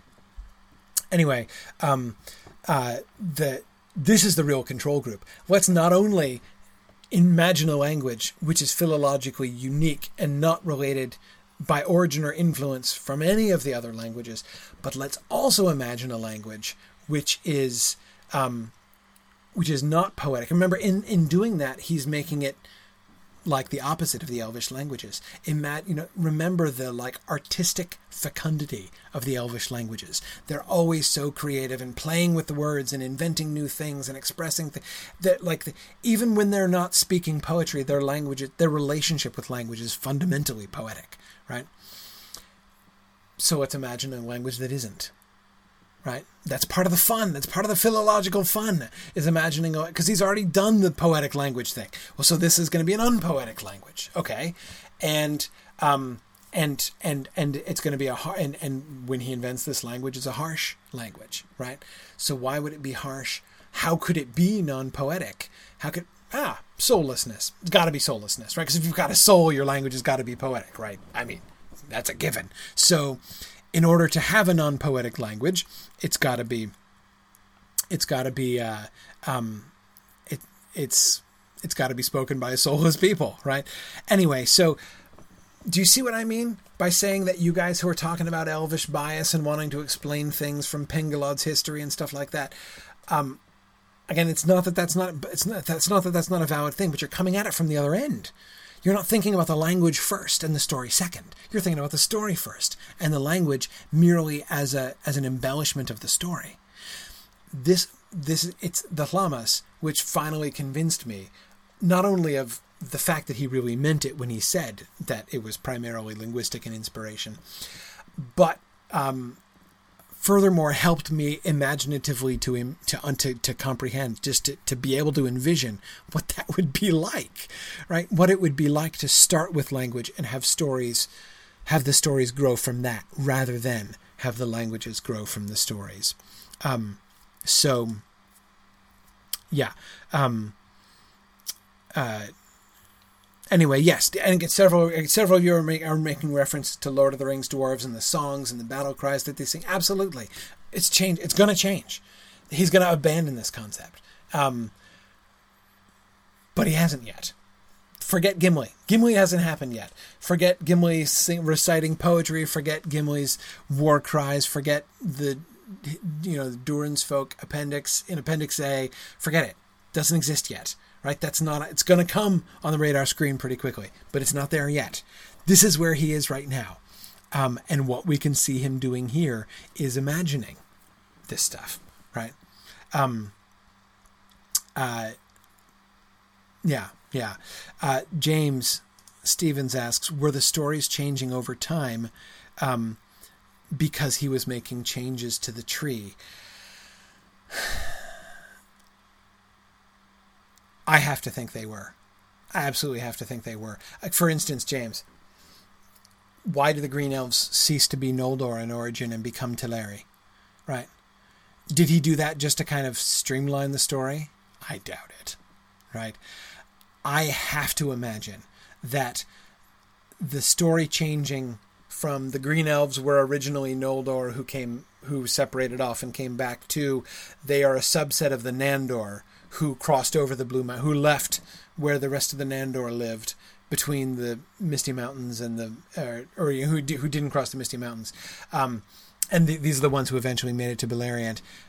James Stevens, like I would bet that that happened because he made the alteration in the Tree of Tongues, and then reworked the story in order to reflect the new version of the Tree of Tongues that he was working with. So I, I, I feel confident that some of the of the evolutions in the story happen because he made changes to his concept of the interrelationships of the languages. Um, and uh, um, yeah, yeah, um, yeah.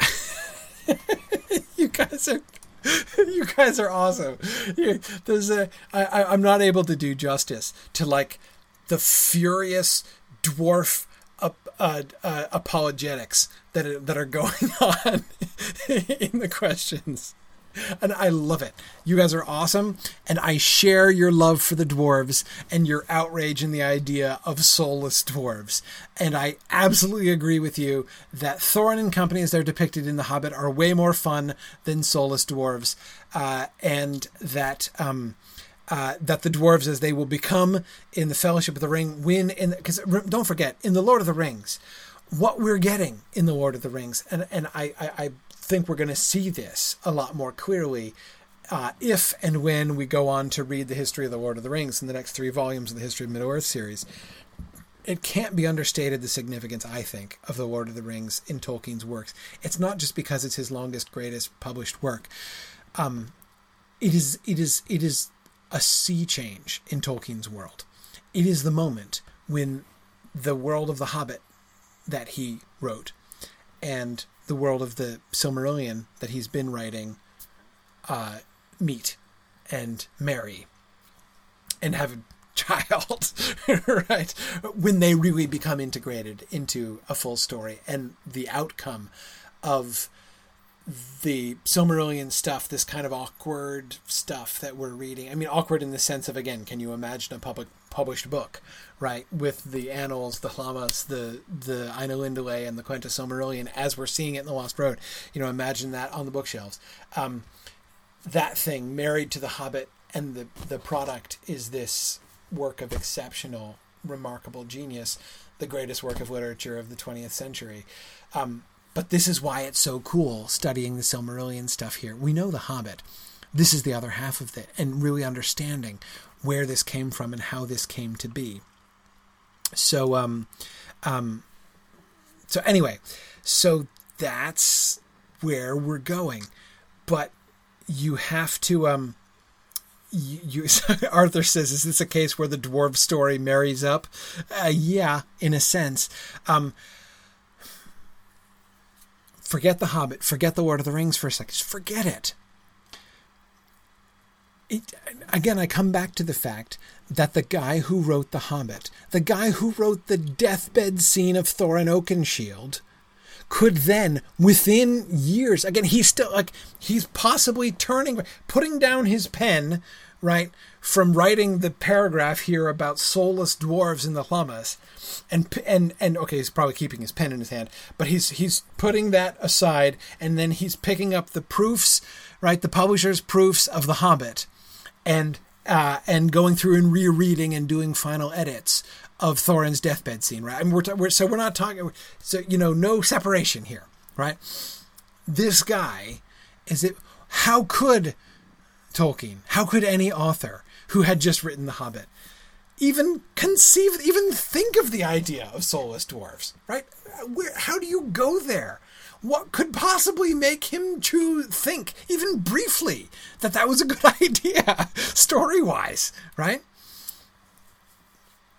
The Tree of Tongues is what makes him think that, because he is first a philologist and second a storyteller, not first a storyteller. Yes, those of us who love the story and who love the characters are like, oh, story, characters, we can't possibly leave that behind, right? And so we fight tooth and nail, as you guys have been fighting tooth and nail, uh, against leaving the dwarves behind and and entertaining this idea of soulless dwarves who have no poetry, right? Um, that leap that you are so reluctant to make, why could he make it? Right? How is it that he could do? Because he's thinking about languages. And if if your interest in the is if your interest is first and foremost the philology, then you'll embrace it. At least embrace the possibility because it's cool philologically, right? I mean, wow, how much fun to try to invent a language with no poetry, right? I mean, it's like it's like uh, you know a really good play like i can do this with one hand tied behind my back right? I can imagine this wholly different thing. I mean it's pretty cool um, or rather really interesting right? Um, and fun from that enormously uh, very very deeply geeky philological point of view. Okay so um, but again, this is why I point to this as um, this is why I point to this as an illustration of what Tolkien means and how much he means it when he says that the history and legends of the elder days were primarily linguistic in inspiration, right? Um, and uh, um, Yeah, yeah. Um, uh, uh, Cecilia says maybe it's the idea that we can't picture Tolkien as a soulless, uh, uh spiritless, uh, you know, uh, writer. You know, it does seem um, Cecilia very um, cold, right? To sort of go in that direction, to think like, boy, you know, this idea of soulless dwarves is such an upgrade from the deathbed scene of Thorin Oakenshield, right? Um, uh, yeah, yeah. Um, so, um, yeah, Marie says uh, there's Esperanto, the uh, constructed language. Does anyone write poetry in Esperanto? Uh, they must, but I imagine he wanted Dwarvish to be a conlang, exactly, a constructed language, um, rather than a natural language. Exactly, Marie. And that's a. He loved Esperanto. He loved the concept of Esperanto, right? Um, he loved this so it, he wanted to play that's what he was doing right um, it's like the ex, the the the thought experiment of making an inorganic language compared to an organic language right? What would that be like? That's fun. If you're a philologist that's fun. Um, and and you might be willing you might find that sufficiently fun uh, to be willing to subordinate as he was I mean, again, we have this text right in front of us, which shows he was willing to kiss goodbye to Thorin and company. You know, he's willing to uh, to say, "Yep, uh, dwarves have no souls," because that would explain how you could get a constructed, a soulless, poetryless constructed language, right? Um, uh, yeah. Now, Marie, of course, Marie says, but all of his invented languages are technically conlangs. Exactly. But that's the other part of the experiment, right? How to make a constructed language which doesn't work like a constructed language, which has some of the dynamism of a real organic language, right? That's, that's, that's the biggest part of the fun, which is why the Elvish family tree is so big and complicated, and the Dwarvish family tree is sterile and singular, right? Um, anyway, but it's all it's the fun, right? But that is the primary fun. That's the root of all fun of Tolkien's writing. Um, and in this sense, in a sense, I think the resistance that you guys have been showing me, the, and I'm sorry, I'm not doing, uh, uh, I'm not hitting all of your your remarks, and I'm not doing justice to all of the thing, all of the the impassioned appeals I am receiving in defense of the souls of dwarves. Um, uh, it's it's all of these things are uh, the root of the fun is the linguistic situations. That's what Tolkien liked, right? And what you guys are doing is just showing that you're not thinking like Tolkien, that you don't derive that same fun, which is fine. It's cool. I don't either. Um, I don't either. But um, uh, Marie Prosser says, "Can you imagine what would have happened if Tolkien had met a kindred spirit to play this game with? Uh, yeah, or received more encouragement, right? Um, to to to retain that idea that there might be some hope that that people would really would really like this." Um, but anyway, uh, so this is what I mean when I said at the beginning that reading the Lhammas, studying the Lhammas is what really finally convinced me that Tolkien really meant what he said. Um, and I hope this begins to kind of help you to see what I re- what I really believe to be the case that ultimately the Tree of Tongues was kind of what it was all about. Um, I have always loved Tolkien stories so much as you guys also are obviously loving Tolkien stories so much that I can't let that go as the primary thing, right?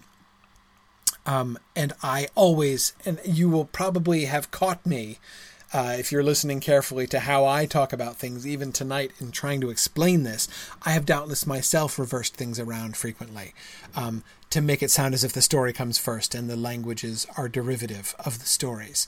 Um, but there are things, and the dwarfish language is one of the primary examples um, that um, uh, that really, to me, show that um, that he is he really was thinking first of Nancy, in your words, um, his weird linguistic experiments was the number one thing, and the story was just the the sort of um, the thing that his own imagination demanded in order to give. Remember the bones and stones and flesh, right? Um, uh, it's the bones. The language is the bones, um, but it needs more than bones, right? It's not. He's not content with just bones. Um, you need. Uh, um, yeah, Tomas says so. Let's not forget uh, that The Hobbit came out the same time as Snow White. Very hard to find a market for soulless dwarves. Uh, yeah, yeah, and the relationship, of course, between The Hobbit and Snow White is an interesting thing all on its own. Um, but yeah, yeah, you're right. It would have been even harder. It, it, the, the, the hope would certainly have been diminishing, not increasing, that he'd find somebody else to uh, uh to share this. Um, uh, Cecilia asks, Do I think that Tolkien would really be frustrated with us because we don't see the story from the language uh, uh, point of view first? Imagining him shaking his head at us, maybe saying, You just don't get it. Um, or would he just uh, uh, just sigh and be tolerant of us? See, Cecilia, I don't think it's like, I mean, because the thing is, I don't think he was pure philologist all the time. It's not like he didn't like the stories, right? It's not like the stories, um, you know, uh, like the the language is the dessert and the stories are eating his vegetables, right? It wasn't. I I, I don't believe that. Um, Tolkien was himself too much of a poet. Um, the the the language is the primary thing. I'm very willing to believe that the language is in the driver's seat, but it's not the whole thing.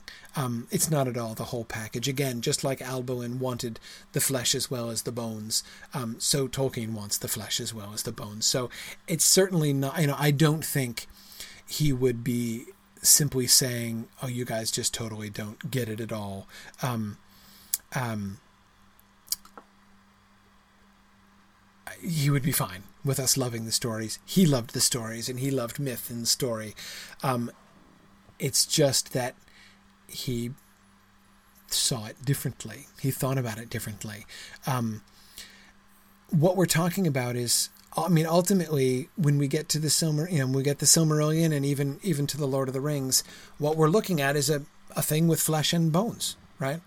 It's the fact that the that the, the, the, the Lord of the Rings has flesh and bones is is a big part of the reason I think why um, it is what it is it doesn't need to have both flesh and bones, right? Um, I don't think at all that Tolkien would be like, forget the flesh, just look at the skeleton, right? It's no, he put flesh on it for a reason. He was invested uh, uh, in it in the in the in the flesh for a reason.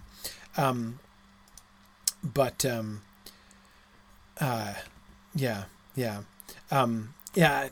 James uh, comes in with a quote from Tolkien's letters. Thanks for this, James. Uh, so here's Tolkien in his letters. I don't much approve of The Hobbit myself, preferring my own mythology, which is just touched on, with its consistent nomenclature. Elrond, Gondolin, and Esgaroth have escaped out of it, and organized history to this rabble of Eddaic named dwarves out of the Voluspa, newfangled hobbits, and gollums invented in an idle hour, and Anglo Saxon runes. Yeah, um, uh, Exactly. Exactly. Um, and James says that, it, that you can see the firewall pretty clearly uh, um, between the Hobbit and the Silmarillion material uh, in that letter. Absolutely. Um, um yeah. Yeah. Um, now, when he says he didn't like the Hobbit, I don't believe it. Um, and when he criticizes The Hobbit later on and wishes he'd written it differently, I disagree with him. I just think he's flat wrong about that. Um, and I think his attempt to revise The Hobbit in 1960 proves that he was wrong and I am right, that The Hobbit was good, and that, that, he was wrong in saying that The Hobbit was bad, and that he wished he'd done it differently. And I think it would have been terrible if he'd done it differently. Um, but uh, anyway, I, I, think The Hobbit is just right the way it is. Um, but anyway, um, but but yeah, nevertheless, uh, James, you're absolutely right to quote that. Right, we see this is what he likes better.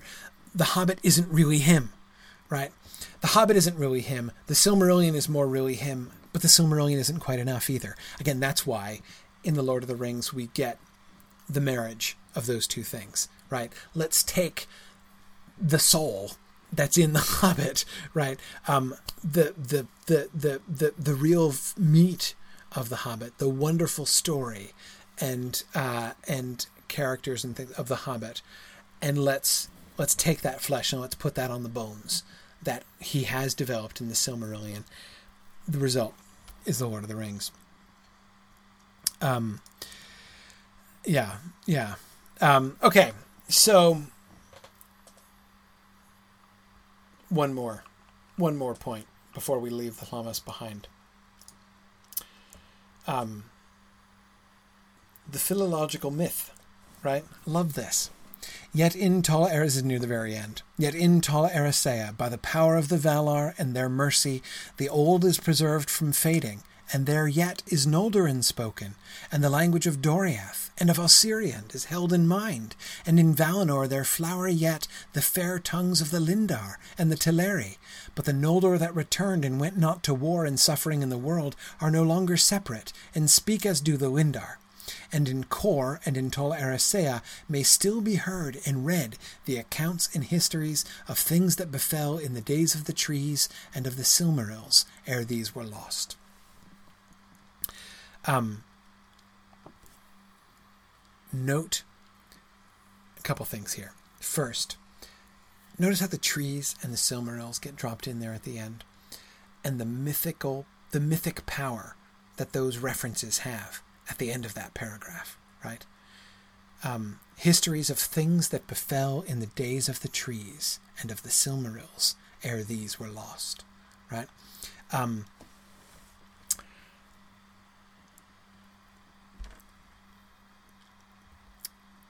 so we have these big mythic story concepts, right? But they are context of this like this linguistic myth, this philological myth, right? The myth of Tol Eressëa, the island where all of the languages still live. Remember Alboin? Right? Remember Alboin's desire to go back and to hear these languages spoken by there exists a language. If you can find the lost road, if you can find the straight road, like Ælfwine did, and get to Tol Eressëa, you can actually hear Noldorin spoken, and you can hear the language of Doriath, and you can hear the language of Osiriand, and you can hear the language of the Lindar and the Teleri, right? Um, you can get all this, right? Um,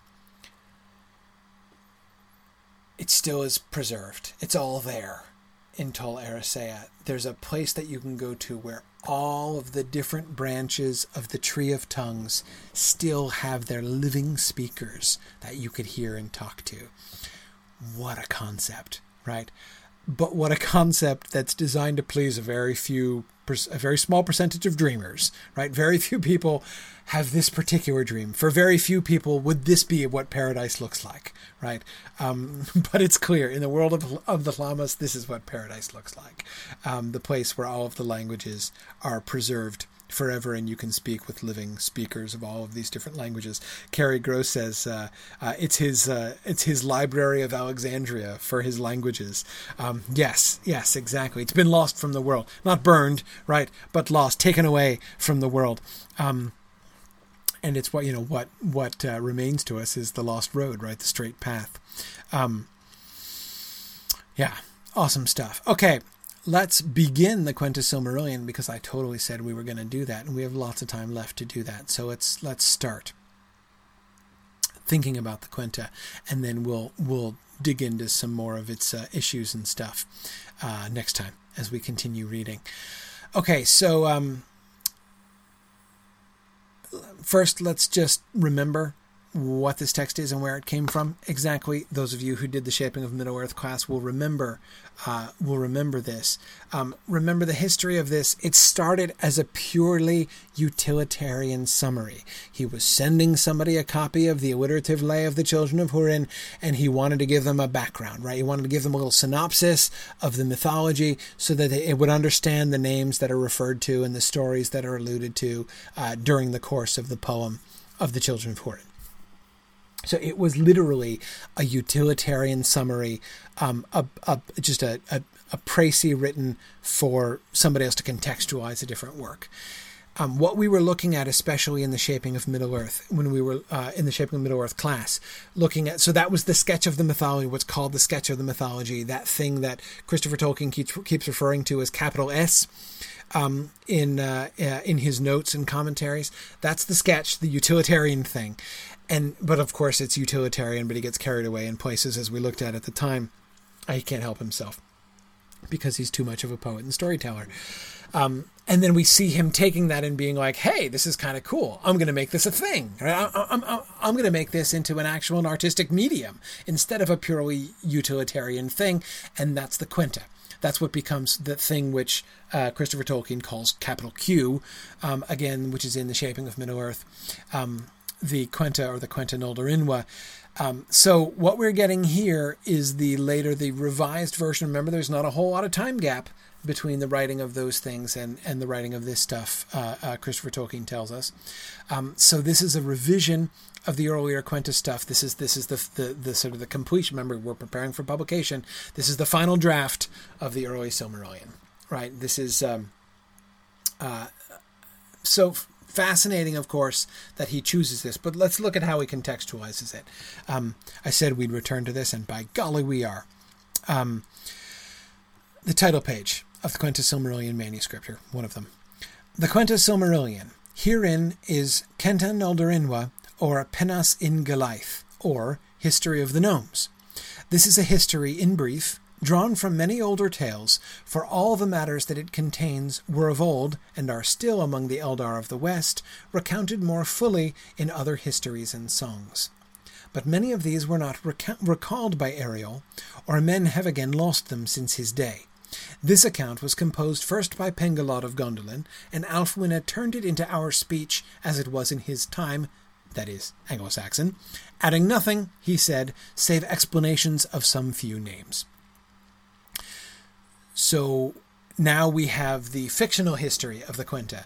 Why is it that we've taken like what was a utilitarian plot summary and turned it into an like why is this now the Silmarillion? Right?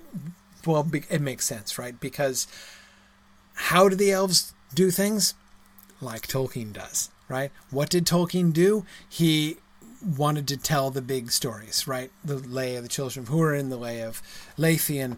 Um, the other poems that he started and didn't finish. So these other history, the, the full versions of this is all in these history and songs. That's where you can find it. You need to get the you need to you need to hear the lay of Leithian. You need to hear the lay of the children of Hurin, in order to really get the full stories. But because Ælfwine is transmitting this, right? He doesn't have the full text of these. He can't give a full Anglo-Saxon translation of the alliterative lay of the children of Hurin or of the lay of Leithian. So, but what he can give us is a is a summary, right? He's giving us an overview of the history. Um, the the overview is composed. The overview is composed by Pengolod for Ælfwine's benefit, right? So that Ælfwine can take it back. Um, Okay, so now we have this sort of meta history of the Quenta itself, right? And it's called now the Quenta Silmarillion, um, in which is the history of the gnomes. Gnomes still means Noldor. That's still the word that he's using um, as basically like the English translation. You notice this is the so we've got the Kenton Noldorinwa or Penis in Galaith. So we have the the two Elvish language versions, and then we have the English translation of both of those things. History of the gnomes, right? So he's using gnome as the English word, the English translation for Noldor. Okay? Right. All right. Um, so, all right. Very good. So, so we see where he's sort of heading with this, right? We can see how this is, uh, how the, why this, why the Quenta Silmarillion in this form is the central text of this complicated work, right? Remember, this is the Silmarillion. This is Tolkien's vision, the thing he's trying to get published, right? So the rest of the stuff is kind of supporting documentation, or not documentation exactly, but extra information. The Quenta is the story. The Annals gives background stuff and helps contextualize things. The Ainulindalë expands on the story of creation and provides a frame, a sort of an ideological, you know, a philosophical, theological frame for the whole story. The Lhammas gives us the history of tongues because everybody wants to know. You know, they're all clamoring to understand the philological background of these stories. But the Quenta Silmarillion is really the heart of the story. Um, remember as we go through, uh, and Christopher Tolkien is em- emphasizes this very strongly in his commentaries. This that we're reading, not you know, in the stuff that we've been doing, but here in a sense, kind of especially in the Quenta Silmarillion, this is the final version of the Silmarillion in a couple senses, right? Uh, it, one in the sense of I've been emphasizing that it's the version that he's making up for publication. This in Tolkien's mind, this is the end point of the last 20 years of his life. He's been working out and revising this story ever since he was in the war, right? And it's now the 30s, and all of this stuff is coming to fruition, right? This is the final version of all that stuff that he's now that he's bringing it all together.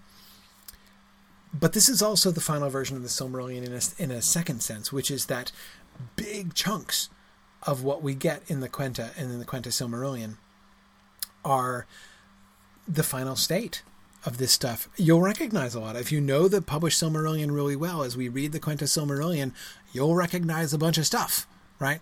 Um, when you recognize long patches of text which are identical to the text of the published Silmarillion or nearly identical to that text, um,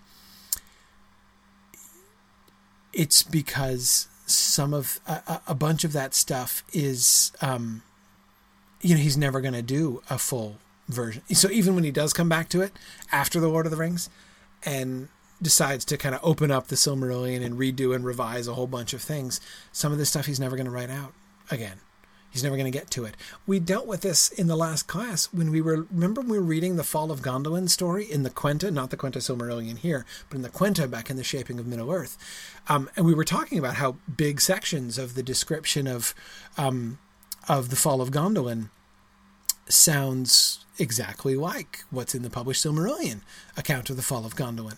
And our first reaction might be to say, "Wow, Tolkien didn't change his mind about that stuff at all, right? He just, he just, he, you know, he, kept, you know, there it is. It came out in the early 30s, and by golly, you know, when he died, and and and when the published Silmarillion is published posthumously, it's still exactly like he said it back in the 30s. No, that's not the situation. The situation is he was revising the lot. He just didn't get to that bit, right? He, uh, you know, as Christopher explains in his commentaries uh, which is why you should read the commentaries.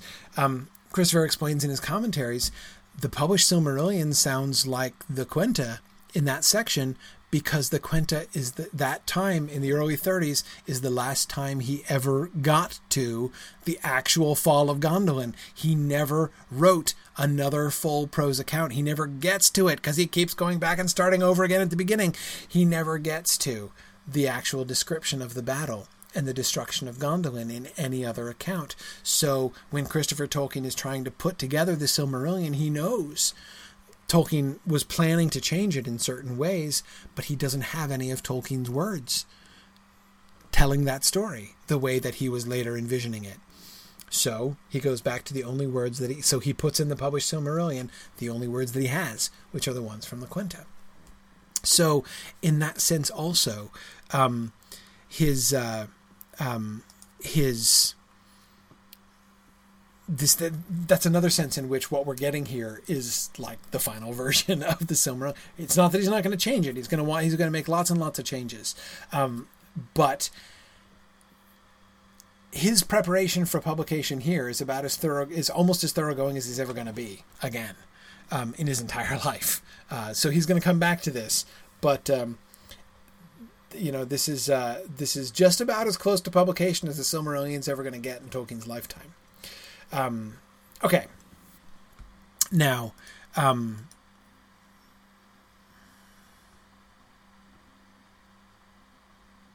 all right, one more one more uh, uh, on the on the metatextual situation here.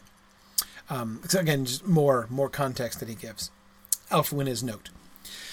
These histories were written by Pengolod the Wise of Gondolin, both in that city before its fall, and afterwards at Tavrobel in the Lonely Isle, Tol Eressëa, after the return unto the west. Remember, this is Ælfwine speaking here, writing here, right? In their making, he used much the writings of Rumil the elf sage of Valinor, chiefly in the Annals of Valinor and the account of tongues, the, the, the Lhammas, right? And he used also the accounts that are preserved in the Golden Book. The word of Pengolod I learned the work of Pengolod rather, I learned much by heart, and turned into my tongue, some during my sojourn in the West, but most after my return to Britain. Translator's note. The histories are here given in English of this day, translated from the version of Eriol of Leithian, as the gnomes called him, who was Ælfwine of Angelcynn. Such other matters as Ælfwine took direct from the Golden Book, together with his account of his voyage and his sojourn in Tol Eressëa, are given elsewhere. Okay, so we're not going to do the whole Lost Tales frame, right? We're going to separate that out as a different story, and it's found elsewhere, right? This is just the meat. So notice the situation that, that, that, this new sort of this final version of the frame that Tolkien is putting on his Silmarillion stories, right? Um, Ælfwine's own words say these histories are written by Pengolod, and he tells the history of the story that was transmitted, the stories as they're transmitted to him, and then he gives his own transmission, right? I memorized a bunch of it, right?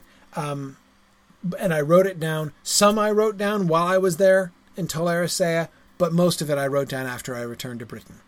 And then, as, as translator, posing as translator, Tolkien tells us this is a translated work. This work was originally written in Anglo Saxon, and I'm translating it for you into modern English. Right? Um, which means, final note to blow your mind one last time here tonight.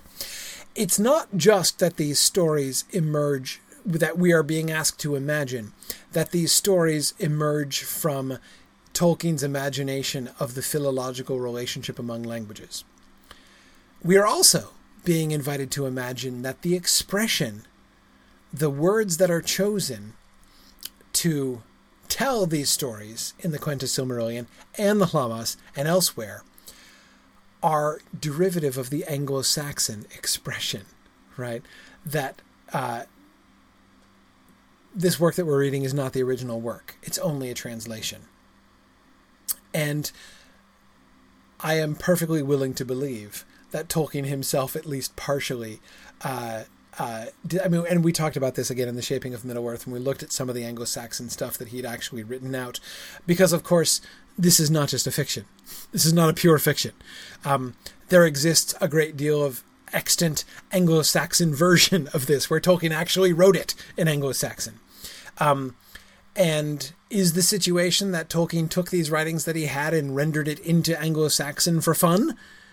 I'm not confident of that. I think it's entirely possible that Tolkien composed it in Anglo Saxon and translated it into modern English. Literally, actually did translate it out of Anglo Saxon into the modern English. Or at the very least, uh, as he's writing the modern English, is actually thinking about how this would sound if it were a translation from Anglo Saxon. And so giving it some sort of characteristic Anglo Saxon uh, sort of turns of thought, um, as if it's being rendered out of Anglo Saxon. Um, yeah, yeah. And of course, Kat, you're right. That doesn't mean it wasn't for fun. Um, but. Uh, but but yes, Nancy, I agree. Tolkien is the biggest nerd of any writer I know. I completely agree with you. I feel exactly the same way. Um, uh, so yeah, I, again, you might. I mean, that was my first reaction. Um, I remember again when I first picked up the volumes of the history of Middle Earth, and I was looking, and I came to this passage of like this block of Anglo-Saxon, and I'm like, dude, he not only made up his own language and he made up his own, you know, stories and mythology, but he translated his own mythology and stories into Anglo-Saxon prose. I'm like, that's hardcore. But of course, when I first picked it, I didn't realize how truly hardcore it was. right? Uh, it's not even like that. Um, anyway, next time. Um, one of the things that I definitely want to be doing as we're we're, we're going to look at the actual substance of the Quenta Silmarillion next time. Um, we're still only up to, if I'm remembering correctly, the first two thirds of the Quenta Silmarillion um, for next time. I want to be kind of going back and visiting um, some of the major sort of recurring issues or themes or concepts that we've looked at. Um, I want to sort of see where things are taking. And again, in my mind, the kind of the frame of looking at this is like this is the final version of the Silmarillion, right? He's getting ready to package it and send it out into the world. Where does it end up? Right? Where do we see so stories about how the how, things like how the Valar are depicted, how the orcs are depicted, how the dwarves are depicted? Um, uh, I'm I'm going to be really interested in all those things that we've been looking at and talking about, right? So so pay attention to those things, and we'll uh, we'll have a look at uh, where these stories settle themselves out and what we can see about the kind of story that he's telling um, in the in the Quenta Silmarillion for next time. All right, hopefully next time we'll be on Wednesday, so only a few days from now. Um, uh, as yeah, it's, it's, as I said, it's my hope that that's uh, that's that's when it will be. I am going to be on the road again this coming week. Um, my internet should be fine. I, am confident I'll be able to have class on Wednesday. Um, those of you who remember this last happened during the Dracula. Remember in the Dracula class when I was broadcasting from the place that looked like I was in prison and you guys were all teasing me, wondering if like the food was good on the inside, right? Um, I'm to be there again, that same place. Uh, so I've done it before. I should be able to do it again. Um, and uh, yes, Cecilia, thumbs up. My voice kind of held out, so it's time to get a few hours of sleep and hope my voice can recover before tomorrow thanks everybody. Uh, thanks for uh, talking about the Lhammas with me tonight, and I look forward to uh, picking back up with the Quenta Silmarillion again on Wednesday night. Thanks everybody. Bye now.